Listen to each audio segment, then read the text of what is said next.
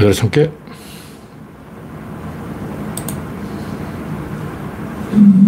네, 오늘은 창이 제대로 떴네요. 아, 속 시원하게 간만에 창이 제대로 순식간에 떴습니다. 원래 스마트폰은 금방 뜨는데 데스크탑이 조금 애를 먹여요. 네, 화면에 이상이 없죠? 이상이 있으면 말씀해 주시기 바랍니다. 구독자는 현재 2,930명. 여러분의 구독과 알림, 좋아요는 큰 힘이 됩니다. 영원육님이 일발을 끊었습니다. 그레이스방님, 박신타마니님, 반갑습니다. 지금 바깥에는 찬바람이 엄청 불고 있어요. 와. 지금 현재 영하 6.9도, 와. 기절할. 엊그제까지 20도를 찍다가, 어, 사흘 만에 영하 7도로 떨어져 버렸어. 내일은 영하 9도라는 설이 있는데,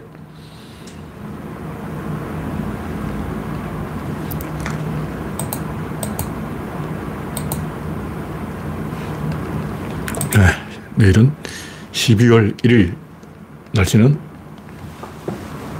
영하 9도. 와. 네, 전국수님, 트리트님, 반갑습니다.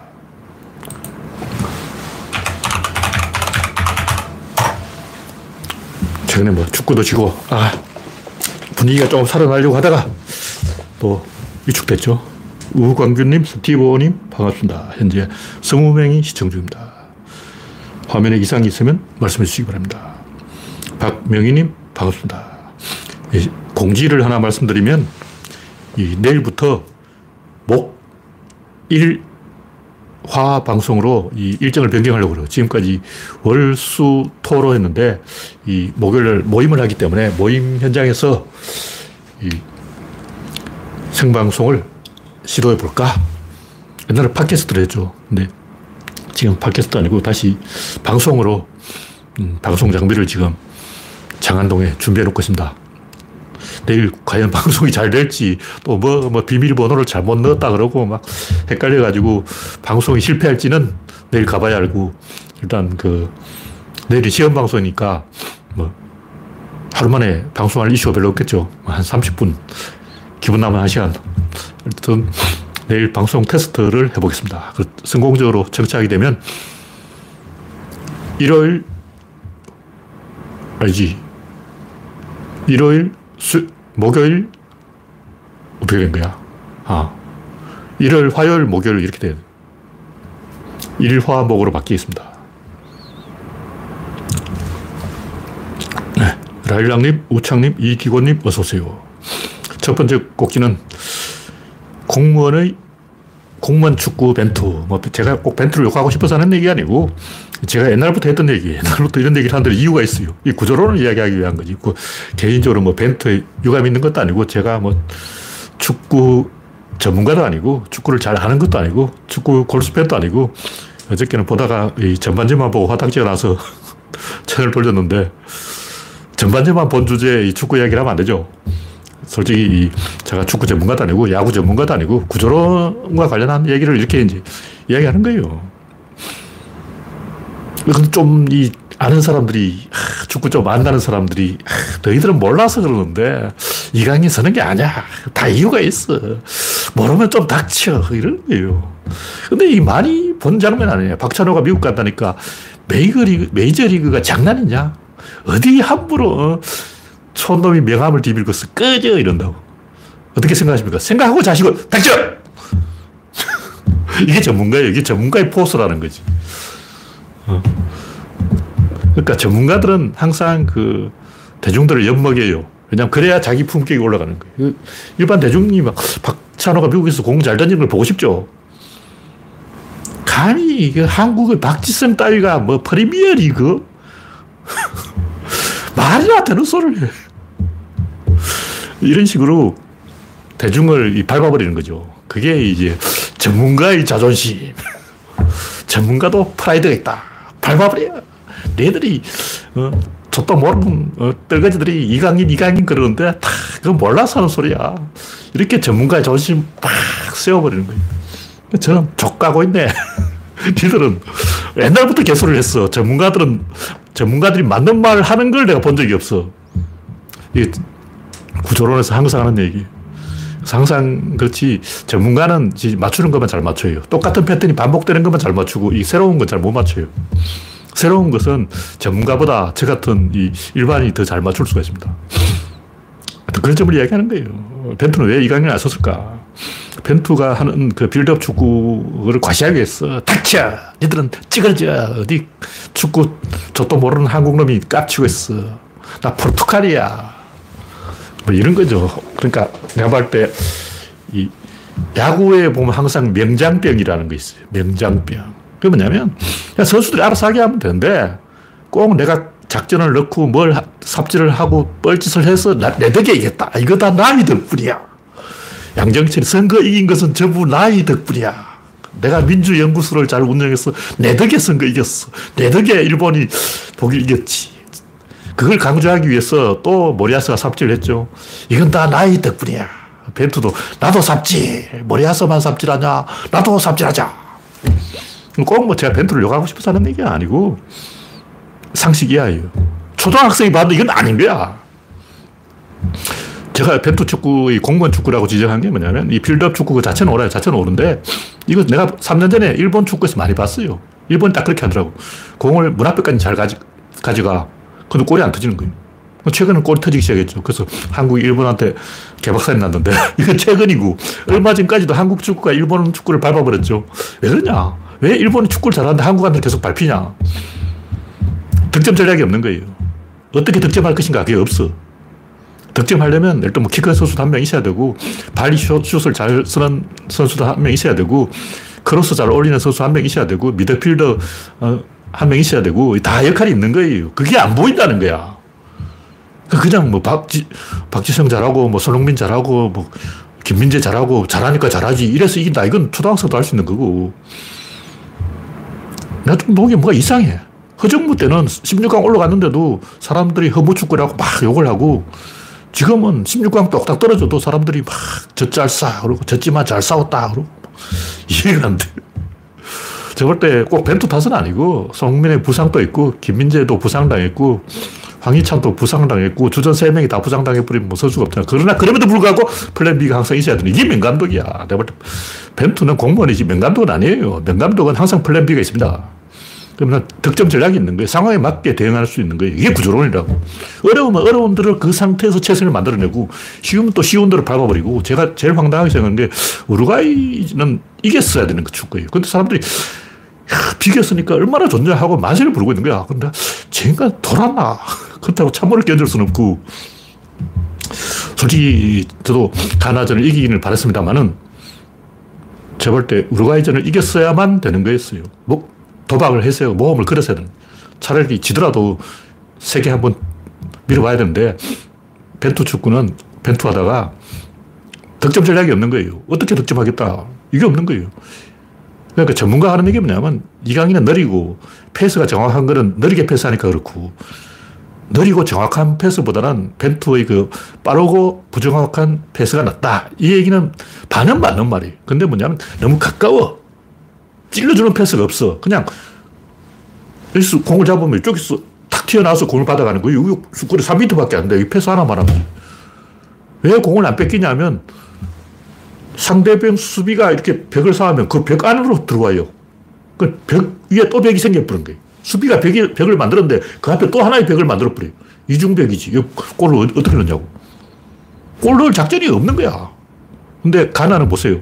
가나가 득점한 건 전부 사전에 치밀하게 준비한 작전대로 한 거예요. 크로스를 존나게 연습해가지고, 코너 세트 플레이를 존나게 연습해가지고, 코너로서 공을 올리면 일제히 달려들어가지고, 힘으로 밀어붙여가지고, 떡대들이 밀어가지고, 우, 겨 넣어버린 거예요.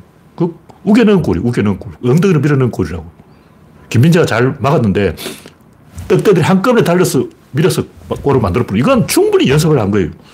가나 감독이 그거 연습할 때 벤투는 뭐 했냐 이거야. 아무도 안 했어. 그냥 손흥민이 부상당하고 김민재도 부상당하고 황희찬도 부상당하고 이강인은 내 스타일이 아니고 못 주라고. 이, 이거는 솔직히 뭐 벤투 욕할 일은 아니고 한국이 불운했던 거죠. 이렇게 많은 선수가 주전들이 부상당해버리면 어쩌냐고. 내가 화가 나는 것은 뭐냐면 허정무처럼 16강 갈 때는 막 욕하고 이번에는 16강 떨어져도 막 찬양하고 이게 좀 뭔가 이상하다는 거죠.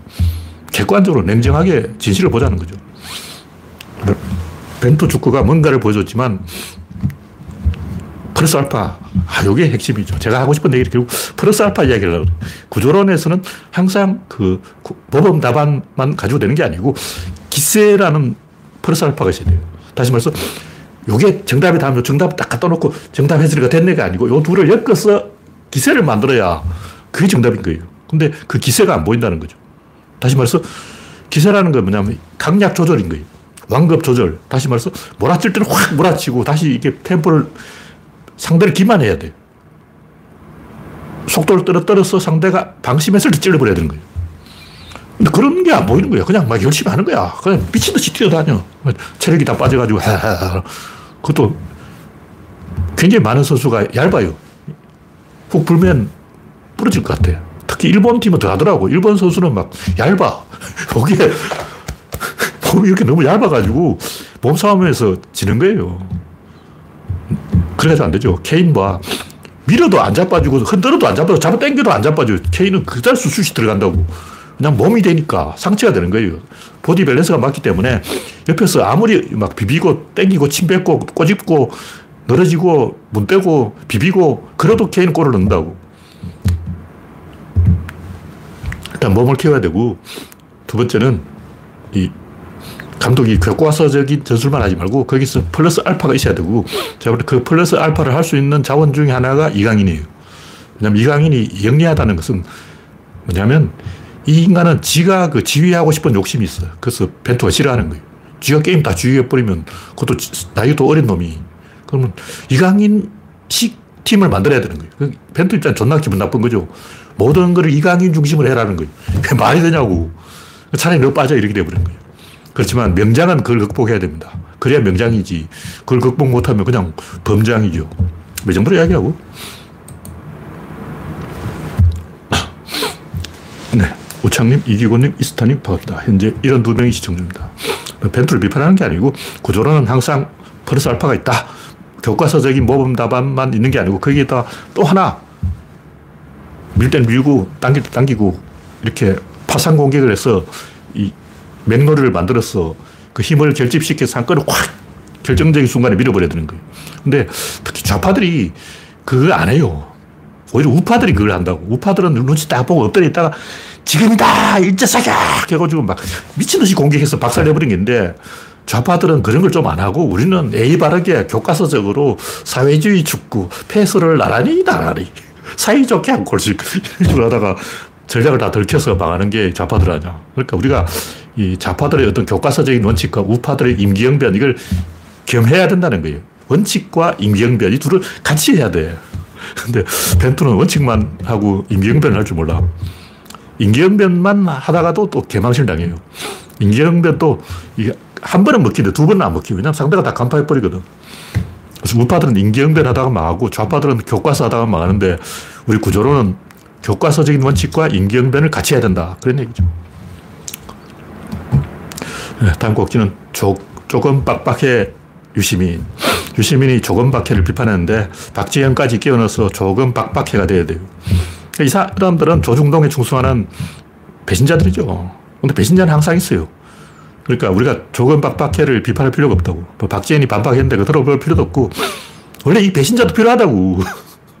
내부에 적이 조금 있어야 돼. 그러니까 조금 빡빡해를 우리가 비판하는 이유는 배신자는 항상 있는데, 왜냐하면 이 다섯 명을 잘라버리면 또, 또 다른 빡빡해 생겨요. 이게 배신자 발생의 법칙. 개미들 중에 노는 개미 있어요. 그 노는 개미 다 죽여버리면 또 그만큼 노는 개미가 생깁니다. 그러니까 빡빡해 개미는 항상 20% 정도 있습니다. 민주당 중에 20%는 배신자예요. 근데 이 조금 빡빡해는 이 언론에 나오려고 조중동이 아부하는 인간들이죠. 조응천, 금태섭, 박용진, 박지현, 김혜영. 김혜영은 잘 모르겠고 많이 들어본 어, 하여튼 사람 혈압 올라가게 하는 데는 재주 같은 깐죽거리는 인간들. 완전 진중근, 진중근이 국회에 들어가면 딱 그렇게 되는 거예요. 하여튼 제가 하고 싶은 얘기는 유시민이 조금 박박해만 때리지 말고 백업으로 대선에 나와버려라. 뭐 이런 얘기를 하고 싶은 거예요. 이재명이 안 되면 뭐 유심히 나올 수밖에 없죠. 뭐 어쩌, 어쩌겠냐고. 사람이 없는데. 대통령은 하고 싶어서 하는 게 아니고 해야 되면 하는 거예요. 해야 되니까 하는 거지. 내가 하고 싶다. 그런 게 있어. 네, 다음 곡지는 생사람 잡은 한동훈. 말도 안 되는 억지 기수로 정진웅을 때려잡았죠. 하여튼 법꾸라지 악마가 법의 허점을 어떻게 교활하게 악용할 수 있는지 모든 것을 보, 여줘요 백과사전이 백과사전. 갈 때까지 가보는 거예요. 하여튼 이런 인간들은 자존심이 없기 때문에 이 항상 남 탓을 해요. 그러니까 본인은 상처를 안 입어. 아무리 욕을 해도 니 탓이요. 그러기 때문에 강적이죠. 강적. 강적이란 표현이 딱 들어맞는 인간이 한동훈이에요. 하여튼 누구든지 콤플렉스 있는데 이 양반 제가 볼때 콤플렉스로 똘똘 뭉쳐있는 인간이에요. 콤플렉스 없는 사람은 없어요. 없어도 안 돼. 에너지가 생길 원천이 콤플렉스라고. 근데 문제는 이게, 이걸 가지고 주무기로 삼는 놈들은 우리가 피해야 되는 거예요. 콤플렉스는 어떤 결정적인 의사결정 순간에 한 번 써먹어야 되는 건데, 그걸 방패막이로 이 포지셔닝 게임을 하는 프레임을 짜는 인간들이 한동훈 같은 인간이. 항상 보면 이게 다 문재인 때문이다. 이게 다 추미애 때문이다. 이게 다 야당 때문이다. 이게 다 김의겸 때문이다. 항상 그 어린애처럼 남 탓한다고. 어린애가 그렇잖아. 아빠가 막 혼내면 형이 먼저 때릴 걸랑요. 그러고 일러준다고. 절대 한동안 어릴 때부터 어, 삐딱한 짓을 해서 그부들한테 왕따를 당해가지고 그 복수하고 있는 거예요. 인생 죽을 때까지 저럴 거라고. 그런 인간들이 있어요. 제일 남 탓을 심하게 하는 인간이 누구냐면 가끔 보면 이 범죄자가 아버지가 그때 내가 고딩 때 나를 쭉 패가지고 어, 개패듯이 패서 바로 잡아야 되는데 아버지가 그때 나를 두들겨 패지 않아서 내가 이렇게 삐딱해졌으니까 아버지 책임이다. 이게 내가 본 제일 황당한 남탓 논리예요. 와, 이보다 더 센 남탓 논리가 어딨어. 아버지가 그때 날좀 패했어야지. 왜 날 안 때렸냐고. 날 안 때려가지고 내가 나쁜 놈이 됐잖아. 실제 이렇게 하는 말하는 사람들이 많이 있어요. 이게 드라마에만 나오는 얘기가 아니고 제가 현실 사회에도 이런 인간이 많이 있더라고요. 딱히 이런 인간이 한동훈이죠. 이게 다 문재인 때문이다. 문재인이 그때 나를 죽여버렸으면 내가 나쁜 짓을 안 했을 거 아니야. 왜 문재인 나를 안 죽이고 살려놨냐. 말은 그럴듯해요. 다음 곡지는 경에 대한 법원의 경고. 쌍용차 파업 배상금을 처리하라고 법원이 판결을 했는데 법원이 이 한동훈 편을 들 때는 들지만 또 이런 거는 또 자기 체면을 세운다고. 검찰에 끌려다니는 모습을 보여주면 안 되기 때문에 가끔 한 번씩 법원이 계속 끌려갈 수는 없지. 평소에는 이제 꼬랑지를 내리고 검사하고 친하다가 결정적인 순간에 한 번씩 검사를 엿먹여요. 한동훈이 그 법원을 검찰 시다바리로 만들고 있기 때문에 법원이 계속 충성을 하지는 않는다. 그런 얘기죠. 네, 다음 곡지는 14살 청소년 성추행범 발견. 그 캄보디아 소년이 14살이라고 그러는데 14살이면 알 것 아는 나이에요. 우리 나이로 15이잖아. 아니면 16일 수도 있어요. 그럼 내가 그때 중3이었다고. 중3이면 다 알죠. 중3이면 벌써 애를 낳을 수도 있다고. 옛날 같으면 장가 갔어. 옛날에는 10살 되면 장가 갔어요. 꼬마 신랑. 요즘 세대에 그것도 우리나라 캄보디아라면 캄보디아의 중3이라면 까질 대로 까졌다고 봐야죠. 알 것 알아요. 그런 알 것 아는 애를 어, 마치 갓난아기 다루듯이 다리를 막 문지르고 있어. 저는 뭐 지난번에도 이야기했지만 고등학교 2학년 때까지 목욕탕을 안 갔어요. 엄마가 가라고 그렇게 혼을 냈는데도 끝까지 우겨서 목욕탕을 안 갔는데 왜냐면 내 몸이 삐쩍 말라는 게 젓가락 같아가지고 창피한 거야. 목욕탕에 가면 웬 젓가락이 들어왔나 하고 사람들이 비웃을 거 아니야. 그래서 목욕탕에 가기 싫어서 안 갔어요. 집에서 가마솥에 물 끓여서 하던 대로 목욕을 해야지 무슨 목욕탕이냐. 하여튼 자기 신체 약점을 누구한테 남한테 보여주고 싶은 인간은 없어요. 근데 뭐 다큰 15살 먹은 청소년을 어, 갓난아기처럼 안고 뭐 하는 짓이냐고. 미친 거 아니야. 이게 보통 사람이 상식으로 있을 수 없는 일이에요. 정신 이상자도 아니고 뭐야 이거. 황당하네. 나경원이 그 카메라 끌고 와서 장애인 목욕시킨다면서 누더러 그뭐 하는 거야? 그 포르노 찍냐? 미친 거 아니야. 나경원하고 뭐가 달라? 카메라 한두 명 들어온 게 아니에요. 그 막 대부대를 끌고 들어갔어. 막 수백 명이 쳐들어와. 그런 짓을 하고 있는 거예요. 당장은 이 소년이 뭐 생기는 게 있으니까 치료해준다 그러니까 어, 고마워가지고 가만히 있지만 나중에 철이 들면 복수합니다. 물론 복수 안 할 수도 있는데 저 같으면 복수합니다. 아는 사람이라면 그래요. 그 소년이 뭐 아는 사람인지 모르는 사람인지 모르지만 아는 사람이라면 복수한다는 거죠. 그게 무서운 거예요. 네. 다음 곡지는 삽질은 끝이 없다. 중국이 제로 코로나를 고집하다가 황당해져서 월드컵 중계하는데 관중석을 카메라로 안 비추는. 왜냐하면 관중들이 마스크를 안 쓰고 있으니까. 다른 나라들도 다 마스크를 쓰고 있다. 이렇게 자기 나라 국민을 속이고 있는 거예요. 근데 다, 알고 보니까 다른 나라는 마스크를 안 쓰고 있네. 우리 중국만 마스크를 쓰고 있네. 뭐 하는 짓이냐. 개망신이다. 우리는 왕따냐. 이런 말이 나오니까 사기를 치고 있는 거예요. 중국, 러시아, 북한, 이란, 쿠바 다 처음에는 장막을 요만큼만 막힐, 막으려고 했는데 계속 올리게 됩니다. 허들을 높이는 거예요. 그 철의 장막까지 가버려요. 처음에는 뭐 빗자루 장막 하다, 그 다음에 주거의 장막 하다, 그 다음에 어, 철의 장막, 나중에는 어, 갈 때까지 가버리는 거죠. 뭐 독재자들도 처음에는 적당히 어, 억압하고 적당히 풀어주고 그렇게 하려고 했어요. 근데 점점 점점 억압의 강도를 높여간다고. 박정희도 그랬어요. 처음에는 그 정도로 억압을 안 했어. 근데 북한 간첩이 온다 그러고 뭐 유경수가 총 맞아 죽고 그러니까 계속 억압을 강도를 높인 거예요. 예비군 만들고 뭐 새마을운동, 새마을노래, 국기 하강식 한다 그러고 국기 그 왜 그러냐고 창피하게. 국기 하강식 하는 거는 이해를 하는데 내가 기분 나쁜 건 뭐냐 이때 나도 같이 서 있어야 되냐 아니면 나 혼자 가야 되냐 또 가면 또 뭐 하냐 가면 사람들 쳐다볼 거 아니야 같이 서 있으면 또 뭐냐? 이걸 고민하게 되는 거예요. 그게 창피한 거야. 왜 내가 이걸 고민하지. 그냥 계속 가버려. 아니면 사람들 쳐다보니까 나도 서 있어 줘야 되나? 이러고 막 있어야 되나? 이러고 있으면 안 되나? 남들이 국회에 대한 경력 다 이러고 있는데 나 혼자 이러고 있으면 사람들이 이상하게 생각하겠지. 그런 생각을 제가 많이 했어요. 근데 중국도 똑같아요. 점점점 장막을 높여가는 거예요. 그렇게 할 수밖에 없어. 그 방향 쭉 미끄러지는 거예요. 윤석열도 마찬가지예요. 점점점 더 악질적으로 갈 수밖에 없어. 윤석열이 처음부터 이렇게 악질적으로 정치를 할 생각이 있었던 건 아니겠죠. 근데 박근혜도 그렇고 이명박도 그렇고 점점점 악질이 되어가는 거예요. 끝까지 양심 지킨 사람은 노무현처럼 죽는 거죠. 네, 이 정도로 이야기하고 다음 곡기는 넙치의 진화. 이 뭐, 넙치 진화에 대해서는 제가 옛날부터 했던 얘기가 있는데, 이 우리가 알고 있는 자연 선택설은 틀린 거예요. 아주 틀린 건 아니에요. 또 맞아. 맞긴 맞는데 틀린 거야. 조금 더 정밀하게 설명할 수 있는 이론이 나왔다는 거죠. 그러니까 사람들이 이런 걸 자꾸 대충 넘어가는데 그거 딱 봐도 이상하잖아요. 막 눈동자가 팩팩팩 돌아가고 그런 게 있어.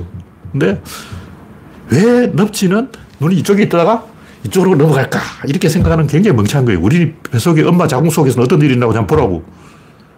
태아는 꼬리뼈를 움직일 수가 있어요. 꼬리가 있어. 근데 지금 없잖아. 태아는 꼬리가 있다고. 꼬리뼈가 움직인다는 건 꼬리가 있다는 얘기지. 그리고 갓난아기는 이렇게 끈을 손에 쥐어주면 매달려요. 왜냐면 태어난 아기는 원숭이처럼 나무에 매달려야 되기 때문에 엄마 털 잡고, 가슴 털 잡고 매달려야 되는 거예요. 제가 대구 달성공원에서 갓 태어난 원숭이를 봤는데 요만해. 원숭이 크기가 딱 요만한데 철망을 끼고 그러더라고. 갓 태어난 원숭이 새끼가 철망을 막 끼고 그러는 거예요. 그러니까 어미 원숭이 가, 가, 가지고 손으로 떼가더라고. 방금 태어난 원숭이가 어, 그 철망을 끼고 가는 거예요. 그렇게 매달리는 힘이 강한 거죠. 그리고 갓난 아기는 수영을 할 줄 알아요. 가르쳐 안 줘도 수영할 줄 안다고. 왜 그러냐. 자궁 속이 물 속이야. 그래서 어떤 학자는 인간은 물고기다. 이렇게 주장을 하고 있어요. 그래서 요 귀에 보면 그 구멍이 하나 있는데 사람 중에 5%가 그 귀에 작은 구멍이 하나 있어요. 그것 때문에 가끔 이제 고름이 생긴다 뭐 이런 것도 있고 잘못하면 병원에 가서 치, 치료받아야 되는데 그게 뭐냐면 인간이 옛날에 아가미가 있었다가 그 아가미가 태어나면서 아가미 구멍이 막히는데 덜 막힌 거예요. 이루공이라고 그러죠. 이루공. 그 귀에 이루공이라고 작은 구멍이 하나 생겨서 잘못하면 고름 생겨서 수술해야 되고 병원에 가서 치료받아야 되는 게 있는데 왜 그게 있냐. 인간이 물고기라서 그렇다. 하여튼 어떤 학자 주장에 의하면 인간은 물고기다. 왜냐. 집신벌레에서 물고기까지 가는 게 100이라면 물고기에서 인간까지 가는 거는 0.1이에요. 그러니까 이까지 가기 힘들고 물고기에서 사람으로 변하는 것은 너무나 쉽다. 왜냐면 척추동물이잖아. 그러니까 척추를 살짝 틀어주면 되는 거야. 척추동물까지 가는 게 힘들다는 거죠. 그래서 제가 하는 얘기는 뭐냐면 물고기는 유생 이 있어요, 유생. 근데 인간은 유생이 있습니다. 자국 속에 있어요. 인간은 유생이 없다는 거 틀린 생각이야. 물고기는 유생이 있고 인간은 유생이 없다. 이거 틀린 생각이고 인간은 자궁 속에서 유생이 있다. 자궁 속은 물속이기 때문에 인간은 어류다. 이건 내 주장이 아니고 어떤 사람 주장입니다. 하여튼 제가 하는 얘기는 이 생태적 지위를 찾아가도록 유전자가 이미 설계가 그렇게 돼 있어요. 근데 이 세트로 간다고. 뭐 하나가 변하면 다 연동, 연동돼서 다 같이 변하게 돼 있어요. 그러면 늑대를 인간이 키우면 얼룩이가 생깁니다. 근데 여, 과학자들이, 러시아 과학자들이 여우를 키워봤는데 여우를 인간이 키우니까 역시 얼룩이가 나오는 거예요. 소를 인간이 키우니까 얼룩소가 나오는 거예요. 닭을 인간이 키워도 얼룩닭이 나오고 염소를 키워도 얼룩이 염소가 나오고 다 얼룩이 나온다고. 근데 야생에는 그게 없어요. 야생 늑대는 얼룩 늑대가 없어. 왜 인간의 손을 타면 얼룩 늑대가 생기냐? 이 말은 뭐냐? 인간 중에도 얼룩이 있어. 빨강머리. 내가 볼 때 인간 유전자에서 빨간머리가 생기는 원리와 강아지에게서 얼룩이가 나오는 원리는 똑같습니다. 원래 그렇게 되어 있는 거예요. 왜냐? 보호색이 있고, 경계색이 있고, 짝짓기색이 있고, 입양색이 있는데, 얼룩이 있다는 것은 눈에 잘 띄어서 입양해가라. 나 좀 입양해가 달라. 이거예요.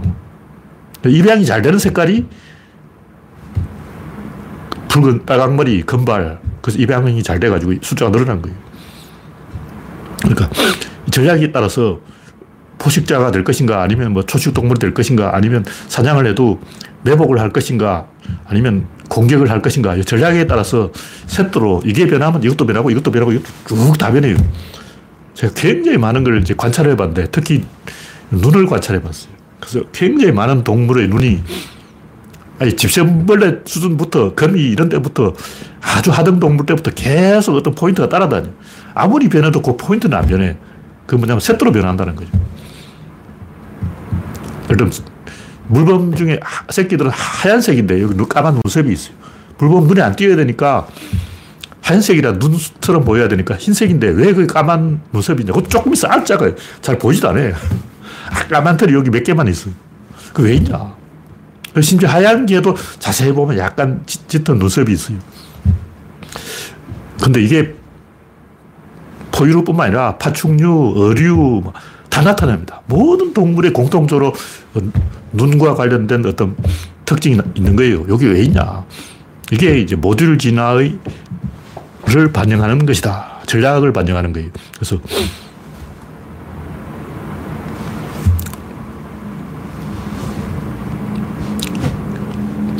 인간이 칼라를 보는데 대부분 동물은 칼라를 못 보죠.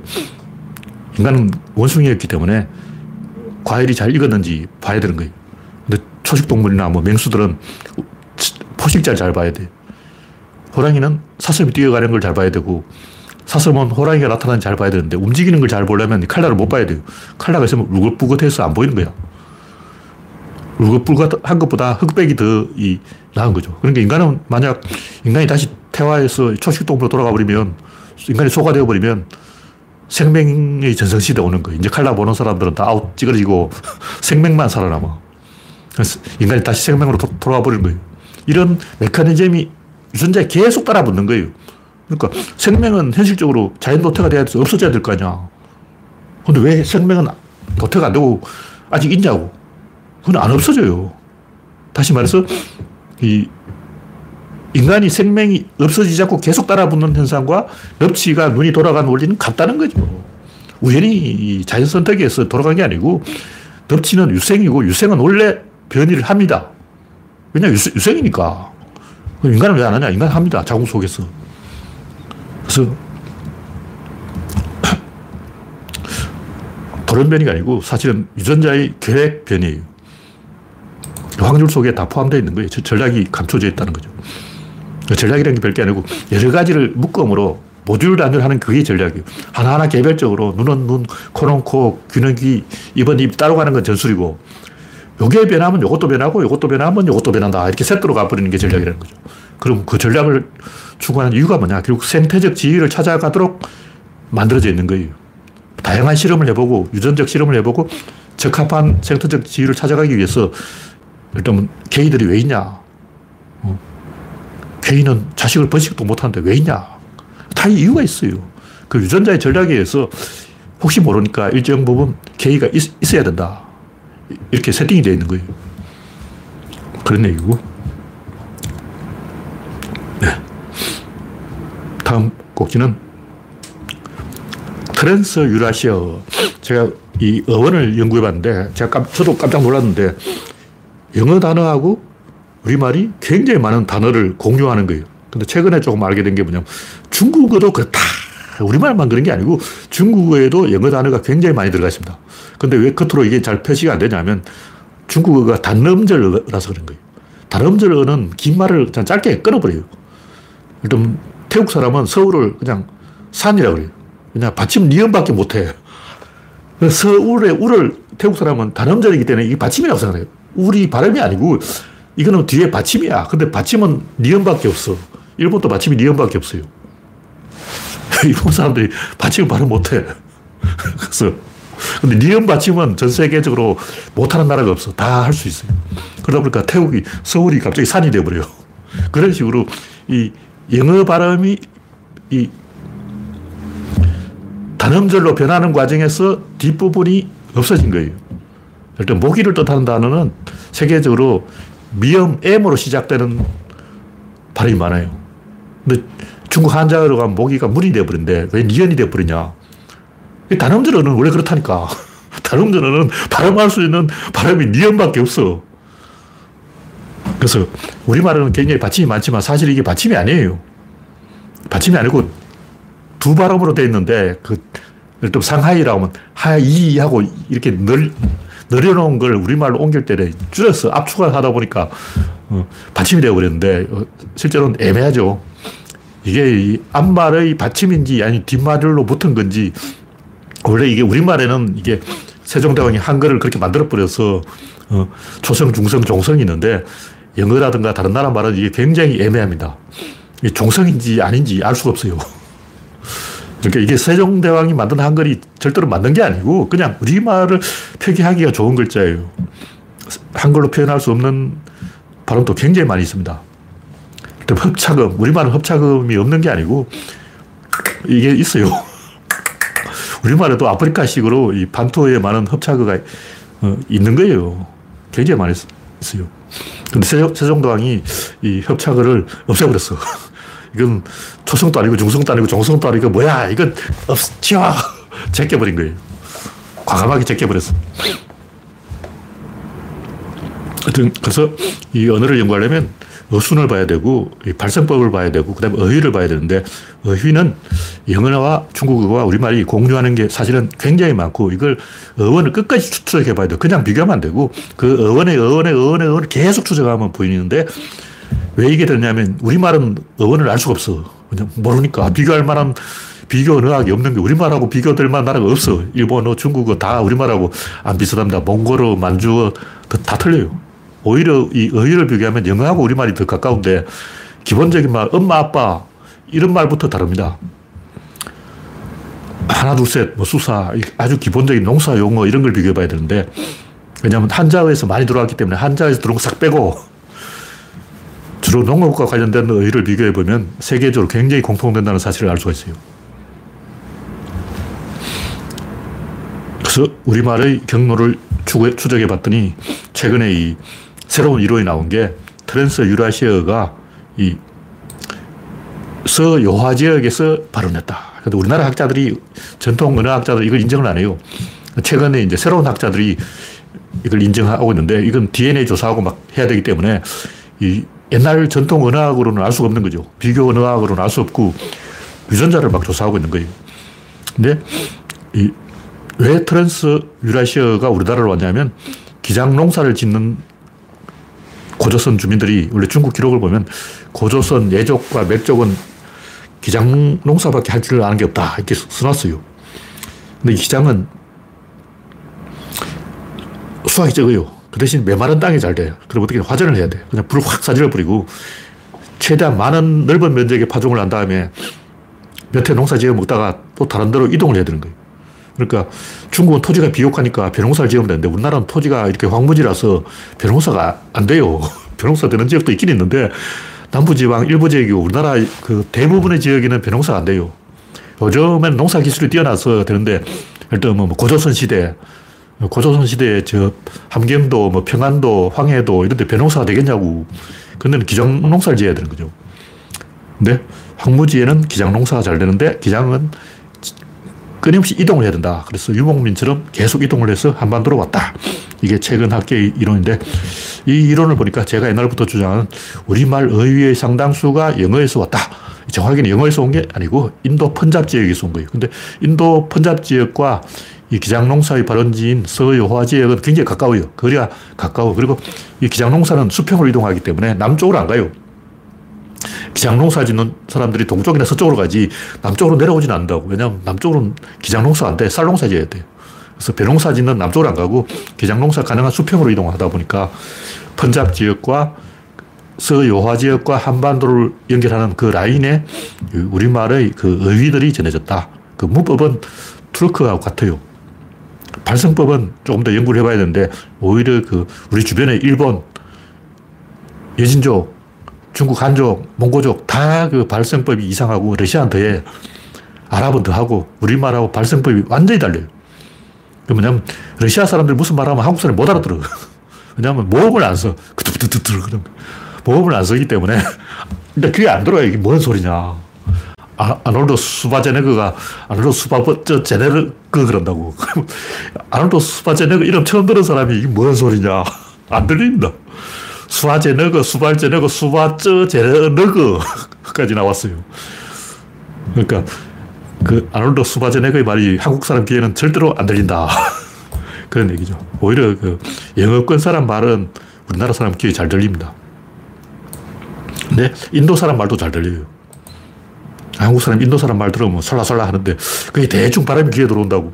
왜냐 우리말의 조상이 인도 북쪽 펀잡 지역이기 때문에 그렇다. 그런 얘기죠. 네, 다음 곡지는 정상에서 만나자.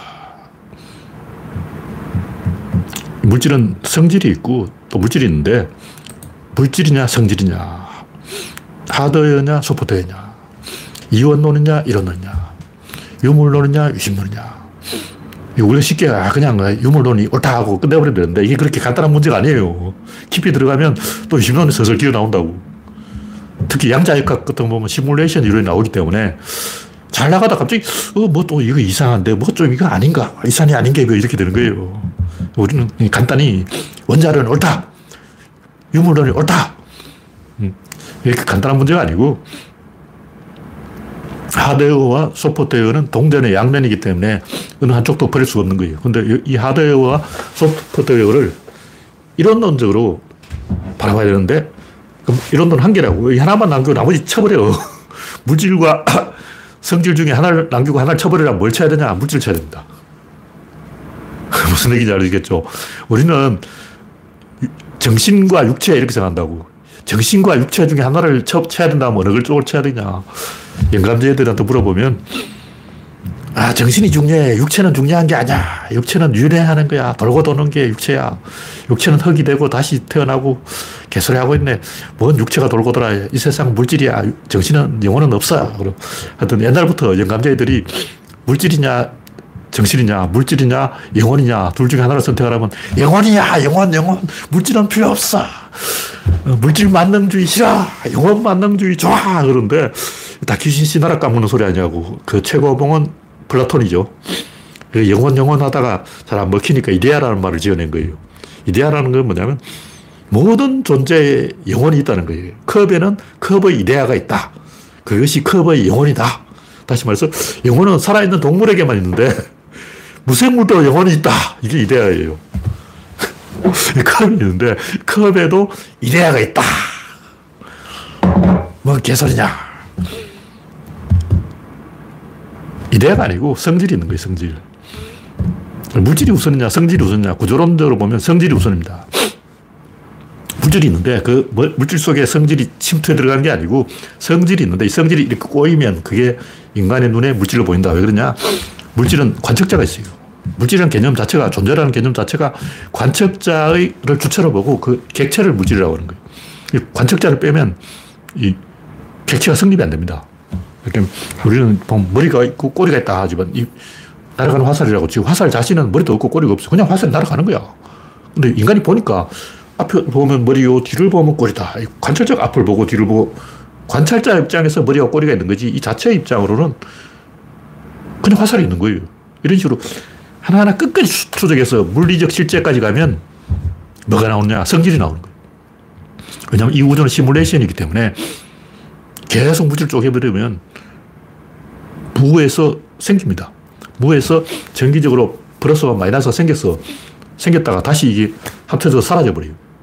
근데 이게 이제 확률적으로 일부가 비대칭으로 꼬여가지고 이 사라지지 않고 남은 게 이 우주라는 거죠. 그래서 이 옛날부터 했던 이야기지. 뭐 데모크리토스의 원자론, 뭐 탈레스의 물 일원론, 플라톤의 이데아론, 석가의 연기법, 노자의 이유 극강론, 장자의 혼돈론, 온갖 얘기 다 있는데 이게 다 뭔 개소리냐. 물질은 딱딱한 거고 성질은 부드러운 건데 이 물질과 성질을 두 가지로 설명할 수 있는 거예요. 근데 성질로 설명하는 건좀 이상하고 물질로 설명하는 건좀 이상하고 이것도 맞는 거고 이것도 아닌 거 같고 이렇게 왔다 갔다 이걸 3천 년 동안 시골에 온 거예요. 3천 년 전부터 나온 얘기라고. 자라투스트라 아저씨가 BC 1500년 전 사람이라는 설이 있는데 BC 1000년 사람이라는 설도 있고 정확하게 알 수가 없는데 대략 3000년 전 아저씨라고. 이 3000년 전에 자라투스트라 아저씨가 아우라 마저더와 앙그라마인유라고 선과 악 두 개를 제시하고 정과 반 그리고 합 합은 뭐냐면 일신이죠. 그러니까 그 최종 보스는 아우라 마저다다 이렇게 정리를 해놓은 거예요. 근데 이게 이제 율곡수생의 기발 이성 일도설, 그리고 해결의 정반합. 왜 이렇게 이런 게 이야기가 자꾸 나오냐. 왜 정이 나오고, 반이 나오고, 합이 나오고, 기발, 이성, 일도, 이렇게. 아무나마저다. 안 그래, 마인유, 이렇게 자꾸 나오냐. 왜 자꾸 이, 이원론이 나오냐. 옛날 사람들도 답답했던 거예요. 물질만 가지고 성질 설명하니까 좀 뭔가 이상하다. 노자의 이유극가에 그렇죠. 부드러운 것만 가지고 설명해도 뭔가 좀 아닌 것 같고, 딱딱한 것만 가지고 설명해도 아닌 것 같고, 하드웨어만 가지고 설명해도 아니고, 소프트웨어만 가지고 설명해도 안 되고, 물질과 성질 둘 가지고 설명해야 되는 거야. 하드웨어와 소프트웨어 둘 가지고 설명해야 된다고. 근데 둘 중에 하나만 남겨라면 성질이 정답입니다. 변화가 정답이에요. 왜냐하면 변화는 안정을 만들어낼 수 있지만 안정은 변화를 만들어낼 수가 없습니다. 무슨 얘기냐면 소프트웨어는 하드웨어를 만들어낼 수 있는데 하드웨어는 소프트웨어를 만들어낼 수가 없다는 거죠. 이게 진실이에요. 이게 최종 보스라고. 우주는 그 궁극적으로 변하다. 그리고 변화는 불변을 스스로 만들어낸다. 음은 스스로 양을 만들어냅니다. 그러나 양은 음을 만들어내지 않아요. 양은 그냥 양이야. 근데 음은 자기 꼴리면 나 양하고 싶어. 그럼 양이 거예요. 가끔 이 물고기라든가 이상한 동물 보면 암컷인데 나 수컷 하고 싶어 하면 수컷 돼버리고 어, 나 수컷 싫어하면 암컷 되고 이런 이 양성을 교도로하는 생물이 있어요. 그처럼 이 음은 기분이 좋으면 양이 됩니다. 근데 양은 음이 안 돼요. 이게 이 우주의 근본 법칙이라고. 이거 하나만 알면 이 세상 다 이해한 거야. 이제 다 나왔어. 이제 모든 수수께끼는 다 풀렸다. 이 세상은 딱딱한 것과 부드러운 것으로 만들어졌다. 근데 둘 중 하나를 선택하라면 부드러운 것이 된다. 왜냐하면 부드러운 것은 자기 스스로 딱딱한 것이 될 수가 있다. 그래서 이 딱딱한 것은 원자론, 일신론, 물질, 이론론 네, 개, 네 개밖에 없어요. 뭐 찾아보면 하나 더 있을지 모르겠는데 부드러운 것은 탈레스의 물 이론론, 플라톤의 이데아론, 그리고 많은 사람들이 믿고 있는 영혼론, 그리고 석가의 연기법, 노자의 이유극강, 장자의 혼돈, 그리고 수학의 인과율, 그리고 이원론, 그리고 장, 주역의 역, 역이라는 게 변화를 도래요. 근데 변화라니까 이게 부드러운 거 아니야. 그러니까 사람들이 굉장히 이 부드러운 것에서 답을 찾으려고 있는 거예요. 왜 그러냐? 일단 딱딱한 게 있어야 돼. 칼, 딱딱하죠. 돌, 딱딱하죠. 모서리, 쓸모라 그러는데, 모서리를 사용하는 거예요. 이빨, 돌의, 고인돌을, 선돌, 이, 석기 시대 구석기인들이 돌칼, 돌화살, 촉을 만들 때 딱딱한 걸로 만들었어요. 근데 딱딱한 것만 가지고는 뭐가 안 되는 거야. 부드러운 공정을 거쳐야 이게 설모가 있어지는 거예요. 그래서 인간은 이 딱딱한 것과 부드러운 것을 이 대립적인 관계로 보고 둘 중에 자꾸 하나를 선택하려고 그러는데 선과 악, 진보와 보수, 남과 여, 노와 소 계속 대립을 시키려고 하는데 이게 사실은 한 개예요. 둘이 아니고 하나라고. 이걸 반대쪽에서 보면 맞섬이 되고 다른 쪽에서 보면 만남이 되는데 이걸 만남으로 보면 하나고 맞섬으로 보면 둘인 거예요. 근데 이건 두, 동전의 양면이라고. 페이지는 둘인데 종이는 한 장이라고. 야, 종이 가, 져오라고 하면 한 장을 가져온다고. 한 장을 가져오라면 두 쪽을 가져오는 거예요. 도대체 두 개를 갖고 왔냐, 한 개를 갖고 왔냐. 한 개이면서 두 개인 거죠. 이것이 구조라는 거죠. 근데 구조는 이런 논이기 때문에 최종적으로 한 개로 정리하려면 성질이 물질에 앞선다. 물질은 성질이 없다. 근데 성질은 물질이 있습니다. 이걸로 결론 내립니다. 네. 이상 참여해주신 102명 여러분 수고하셨습니다. 감사합니다.